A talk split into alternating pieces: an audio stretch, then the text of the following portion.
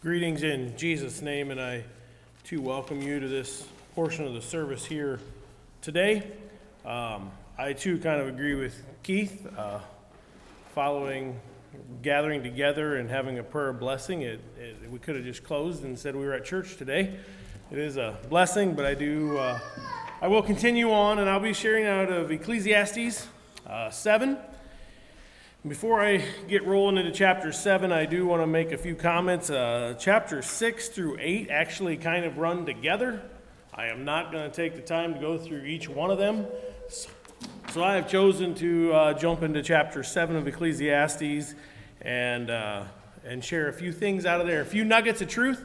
So if it does entice you in the book of Ecclesiastes, I would heavily encourage you um, it's one of those books I could probably be at it for years.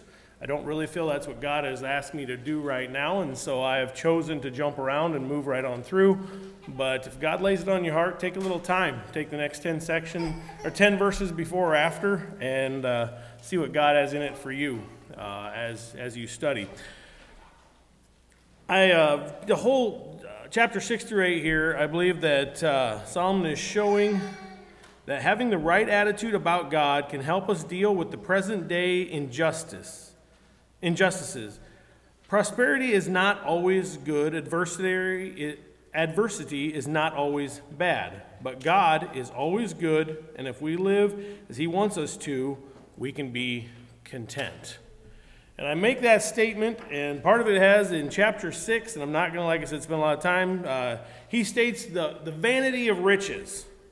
And then he, even in verse 3, he talks about you could have a hundred children, and, uh, but if his soul is not satisfied with goodness,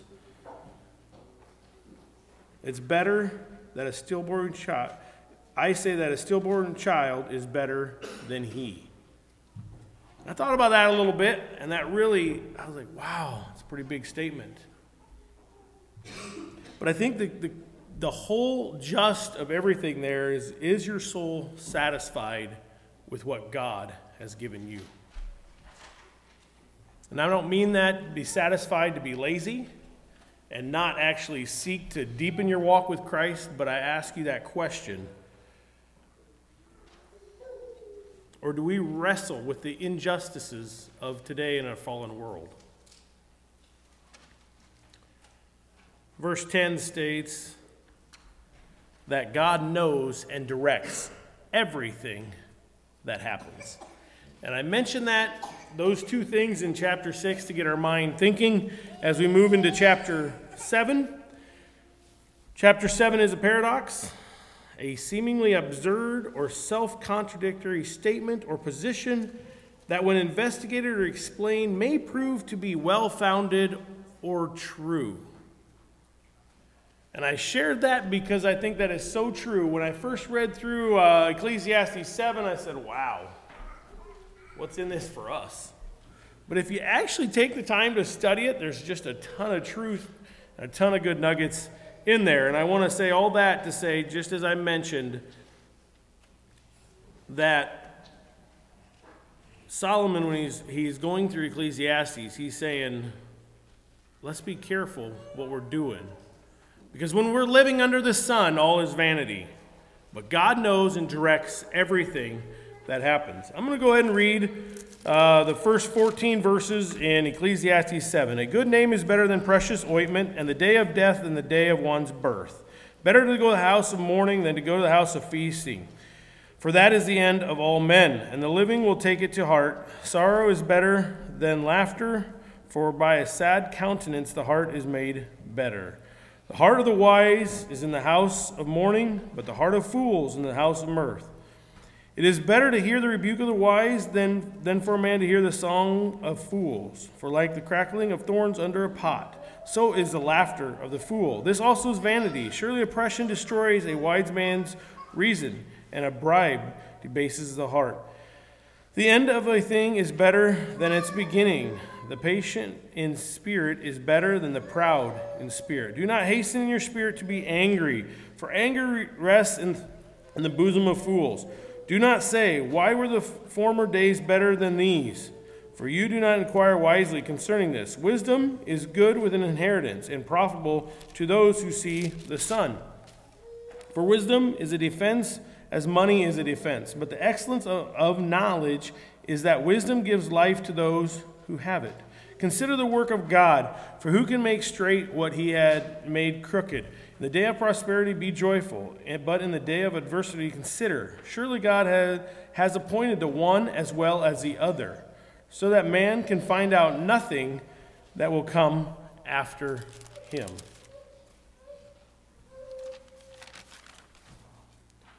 I'd like to take a few moments here to talk about them first four verses of, of Ecclesiastes uh, chapter 7. And in his very first statement, there's a, a good name is better than precious ointment. So I had to think about this just a tiny bit. So, what is a good name? So, what is a good name? What is, what is the value of, of having a good name, you may say? A good name, the way I believe he is talking about, is someone who is upright, who's just, who's honorable in all areas of his life.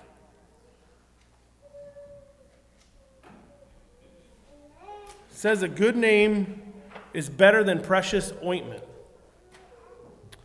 So I'm going to refer to this as it is better than something that delights the senses, than a perfume. So he's saying a good name is worth more than, than just something that appeases lots of people, or living a life that really appeases to our senses. And you say, yeah, yeah, we all know that. But I ask you this question When your life has ended, and as I've shared before out of the book of Ecclesiastes, um, it feels like it's the, it's the elderly gentleman on the back porch just penning down thoughts, just writing down thoughts, thinking, what is this life really about that I have just lived? So I ask you, when you go to your grave, what, what is your name going to be? And I believe when he's saying a good name, he is talking about someone who has walked with God and someone who has lived a life of virtue and a life of honor and has lived a life that has not just tickled the senses, if I can say it that way.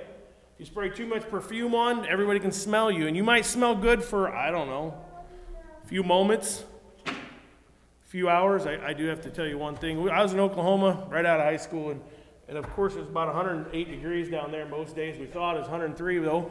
And, and by the end of the day, I don't care how much cologne or perfume you wore, everyone stunk. We were sweating in them houses like everything we were trying to put electrical in. This older gentleman looked at me one day, and, and we had the youth group. Uh, the youth group groups down there it was a wonderful time with kids. But anyway, he goes, he finally looked at me, and the, the kids all went home for the day, and he goes, I don't know what's wrong with me, but he said, I stink awful.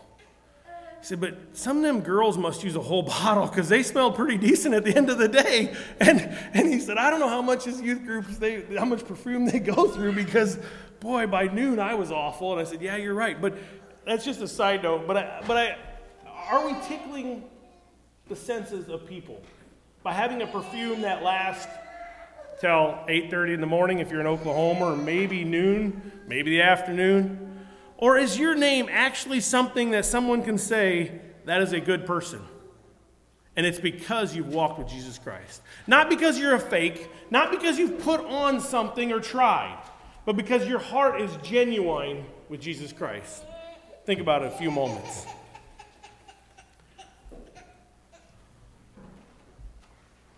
I, I do, the next several verses there, two through four, seem absolutely backwards, which I understand that's part of being a paradox. But I believe it is the reality of life here. He says it is better to go to the house of mourning than the house of feasting. And I, I just got a question. How many people here would rather go to a funeral than a wedding? Is there anybody here? Well, good, then I'm not crazy. Weddings seem to be a little bit more exciting, or, or to have a Christmas banquet is, it looks a lot more fun than if we had a funeral on Wednesday evening. But he's stating this, and I thought, well, Solomon, did you, did you slip a cog in your old age, or what happened here? But um, I think there's so much truth, and I'm going to lump these all together because your sorrow is better than laughter. But I had to think about it in this sense, and I'm not here stating that we should all be rejoicing when people die so we can have a time of mourning. But I do believe there is a sense of a reality of life with that mourning process with the reality of not just feasting day after day, with not just having a time of laughter and a party in every single day of our life, and making life a total uh, light, casual activity. I believe what he's trying to say, he says, you know what? It is actually better to go through that mourning process. To understand that God is a God that is in charge of everything, as we just looked at in verse or in chapter uh, 6, verse 10 there, he, he is in control. So, though the mourning may be hurtful. And though it may hurt, and though, though the sorrow in our heart may be a time of pain, but do we really believe verse 10, where, where it talks about God is in control? And if we do, then we have to trust God to know that that time of sorrow and that time of mourning is actually can help us grow. And it can be a time to look back at life and say, you know what? whether it's a funeral or whatever it is, say, you know what, that wasn't a whole lot of fun. I didn't really have a lot of laughter. I didn't just have a party. But you know what? At the end of this, I have, I have walked a tiny bit closer to my God. I feel like I was in God's presence because I know during that time of mourning, and, and if you ever, ever uh, I don't know how many of you lost, I'm sure you lost someone that's fairly close to you, but you lose someone really, really close to you. It's not easy. And I'm not belittling mourning, please understand me, and sorrow. But I do believe at them moments, if we are going to walk through that, we have to fall on our knees before an Almighty God and say, God, help me. Um, we were at one of, one of the hardest funerals I've ever been at. Um, my wife's first cousin lost an eight year old son here this summer, Bryce. And I, and I would pray repeatedly that God would carry them. So I don't think as a father I could hardly handle that one. But God is almighty. I know He's taking care of that family. He's going to walk with them through that journey. So can we honestly say, once we've went and we talked, Sean brought it up in Sunday school today, it was very, very good, about how going to the house of God and, and personally worshiping our Lord and Savior. So I ask you this question. During them times of sorrow, during them times of mourning, have you went to the house of God? And I believe if we can go to God's presence, and God can, can talk to us and God can work in our lives, we can honestly say when we're done, you know what? That time of life was not fun. That was not maybe one of my best times of life. But in the grand scheme of things, I know that God is a God that cares and loves. And today, I know that even more than if I had just had a party for three weeks in a row. So I ask you that question. Maybe, maybe, his, maybe he didn't have his uh, slipped a cog here when he talks about a house of mourning than a house of feasting. Is it wrong to have a party? No. Is it wrong to have a time of feasting? No, I don't think so. But I do believe when we trust in an almighty God and a sovereign God, and we do not question God, but we, we say, God, I don't understand how this all works, but I know you still care. I know you still care, even if my eight or seven year old son is no longer with us today and it doesn't make any sense in a humanistic realm. I believe that's part of life and the reality of life. I believe that some of them things make us intentionally look at life. Should we have to have this? No. Should this have to be uh, for us to recognize the severity of life? To ask, make us ask this question what have we done for somebody else? What have we done to help somebody? What have I done to help somebody else if my life ends tomorrow afternoon? It shouldn't maybe take some of this stuff, but sometimes it does. So I encourage us as we look at life to take it in that reality of it. Point number two here in verses 5 through 7. And it's a little bit down the same line. And he said, It is better to hear the rebuke of the wise than for a man to hear the song of fools. Surely oppression destroys a wise man's reason, but a bribe debases the heart. And I ask you here today that I might be the only one, but it is not always very easy for me to understand or to accept verse 5. It is better to hear the rebuke of the wise. Somebody giving you some constructive criticism, if I can put it in today's words. That is not always very easy for me to accept or understand. I don't know if anybody else struggles with that. But I believe it's our human tendency. We would, in a sense, we would kind of like to hear the song of the fools. We like to have somebody come up, put their arm around us, and say, Oh, yeah, poor, poor, pitiful you. I'm so sorry. I'm here for you. We need somebody to care for us, don't get me wrong. But sometimes it feels really good to have people on our side, right? Sometimes it just feels good if somebody really, really feels sorry for me for whatever I'm doing or going through.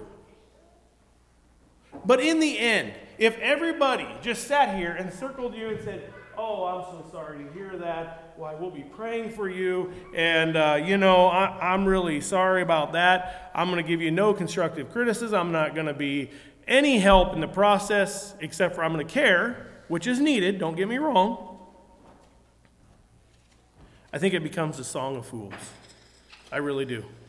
I think it becomes a song of fools in the fact that nobody is actually sitting at here and saying, you know what, I do care for you. And I am sorry it's this way. But you know what? Now we have to take the bull by the horns and we have to get something done. And I believe that is what he means by the rebuke of the, the wise, is he is saying, you know what, even though that hurts, even though that we don't always like that comment when somebody somebody tells us something of constructive criticism and says, you know what, that is true. But what can you do about it? What is your attitude? You may not agree with that. You may not enjoy that. You may not like that. Maybe you've been wronged.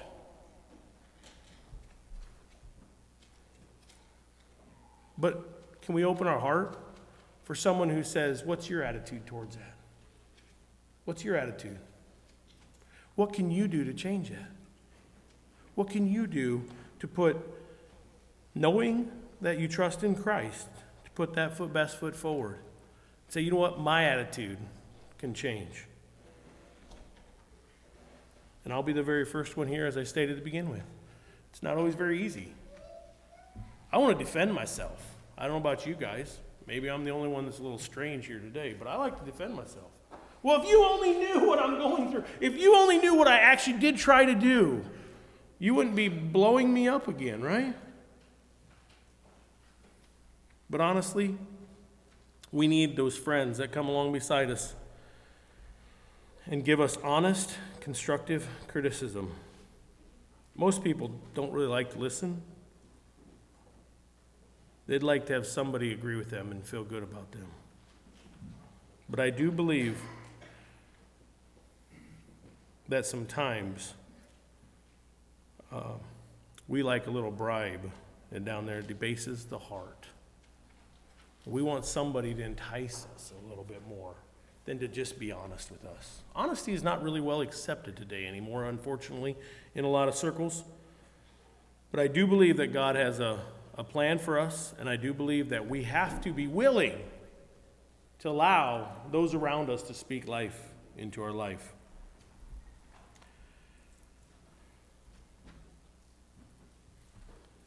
I'm going to jump ahead to verses 13 and 14. And I know I've jumped some verses there, and I encourage you to go take a peek at them sometime because there's full of wisdom in all these, these things.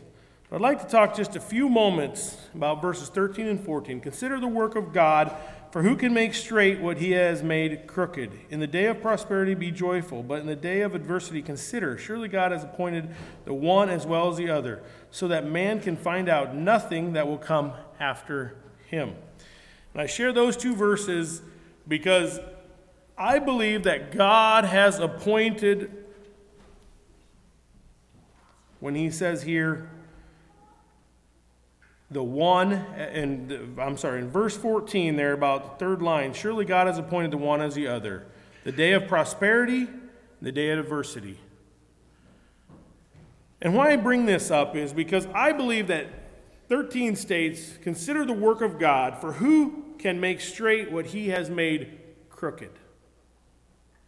No matter what we really feel is our right to life, or what we feel is what we should be given in life, or what we feel is maybe just what we want to see in life,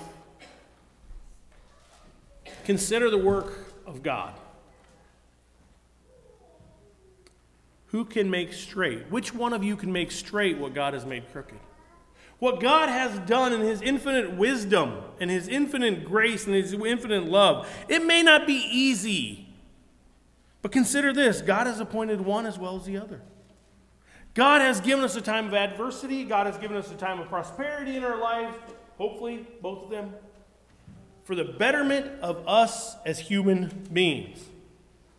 Not for our own wealth, not for our own comfort in this world, but for the betterment of us as people. Because God may take you through something that you would say, How? Why does a God, just God do this to me? I believe in them times we should not challenge our Maker. God calls us to ask, God calls us to be honest with Him, God calls us to cry out in prayer and supplication to Him, and I believe that is all wonderful. But I don't think we should actually challenge our God because God has taken you through something or is taking you through something right now that if we accept His will for our life, I do believe we'll be able to help somebody else walk through that later. It's not easy to say. That's not easy. That's not what we want to hear. We don't feel all good and cozy inside when, when somebody tells us the adversity we are going through. How we handle that and how we deal with that may be for the benefit of someone else later in life. And yet, I profoundly believe that to be true. As I shared about Bryce this summer, I do care deeply for Justin and Michelle and the loss of their son, but to be really honest with you, I really can't even hardly relate with them. Because I have never walked that path. Does that make me a less of a person or a better person? No. I can pray for them, I can help them. But someday they will be able to relate with somebody else who really needs that arm at a time of deep need. Are we willing to say, what God has made straight, we cannot change and make crooked? Are we in a position to change what God has done? Or are we in a position here in life to say, you know what, God?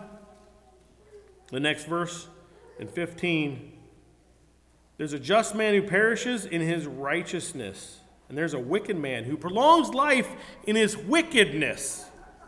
And I'm not going to get into the rest of the chapter because the clock is moving faster than I am. But that very thought, just man die in his righteousness, and a wicked man prolong life in his wickedness, is that fair? But are you in a position to ask God that question? Or, as believers, that we serve an almighty God, that we serve the King of Kings and the Lord of Lords, that we can trust Him enough to say He'll carry me through whatever it may be. And no matter what we're going through in life, are we willing to give Him the chance to work in our life? May God bless you.